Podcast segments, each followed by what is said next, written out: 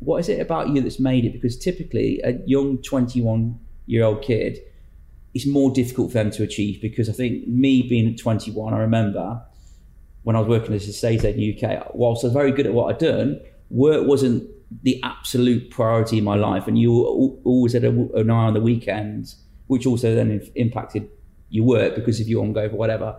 What is it about you compared to other people that's allowed you to stand the test of time? Yeah, well, it, it's the same. Like I said, like obviously I've got I come from a mum and dad who've worked all their lives and given me everything I've ever wanted. And even when I come over here, I, like I, I still before I come here, everything I've ever wanted and been amazing. But when I come here, I kind of said to myself, you only get one opportunity with this. And I know this sounds so cliche because this is what probably every single person will say to you, but I, I actually done it. So the first year I actually come to Dubai, I said, listen, I can forget about having a pint or forget about a brunch. And the good thing was seven years ago, there wasn't, it wasn't as, like it is now. There's a party on every single doorstep and so on. So it was a lot easier to stay grounded and stay in. So I just literally just put absolutely everything. Like you, you, you ask Lydia, you ask anybody. Like I put every single minute I had into working in um, to working and to obviously to build a reputation, to sell properties, to lease properties, and just basically earn as much money as I can and gain as much experience as I could. And everybody, when like people come over, they always say, oh, "What can I do? How can I get to like?" Basically, it's just I, I don't know what else to say to them because the only thing I done was work hard, and think the harder, do, obviously, the harder you work, the luckier you get, and the more the, the more you get on the end of the odd deal, or the more you even get in front of the odd person who could like end up becoming a deal and so on. So I just put literally every single hour I could get into it to working, being in this office, and just just sacrificing everything to make sure I was successful. Do you think it's fair to say to be really good at what you do, you've got to be a good listener?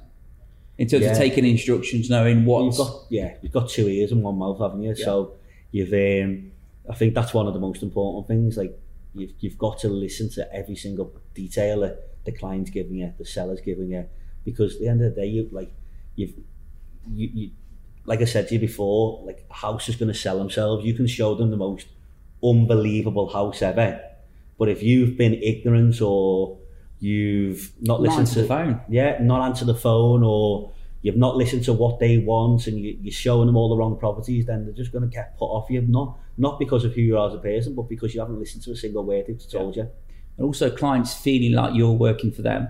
Yeah. You know, sometimes I've seen in situations where a client, and even me dealing with perhaps another agent outside of this company, you feel feel like a hindrance sometimes. Whereas you know, someone like yourself over the years, um, coming coming off subject. I mean, I know how hard Ryan works, but what I tell a lot about how someone works is if I get a chance to play with someone on a football pitch, mm. I can tell a lot about someone and who they are about how they perform on a football pitch. And I think Ryan is possibly, a, and I, I consider myself a competitive and dirty footballer, but Ryan is the most competitive and the dirtiest footballer I've ever come across in my entire life, and tackles that are quite frankly would not be allowed to be put on TV or X-rated. But that tells me a lot about you as a person. When I when I see you play football, you're strong. You want to win every tackle. You work so hard. Obviously, technically, you're very very good also.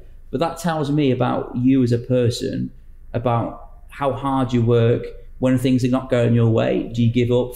And I used to say in fight or flight, you know, there's a lot, a lot of people that come to Dubai and it might not work for them, mm. but do you do you fight and think, do you know what? I'm going to listen to my bosses. I'm going to listen to what they want, or I'm going to think this is too hard. I'm going to give up. Mm. And I see it on the football pitch. I see some fantastic footballers who play over the years, but they don't want to put the hard work in. And that also then play, I see that in the work environment. Some incredibly talented people that will make a lot of money, yeah. but can make a lot more money if they worked a bit harder. Yeah, of course. Like the, like the, I, I can go back from experiences like when I've, I, I can remember like obviously I've been very very successful and I've been very lucky and I've been and I've, obviously the hard work's gone into that and, and, and I appreciate every every bit of that.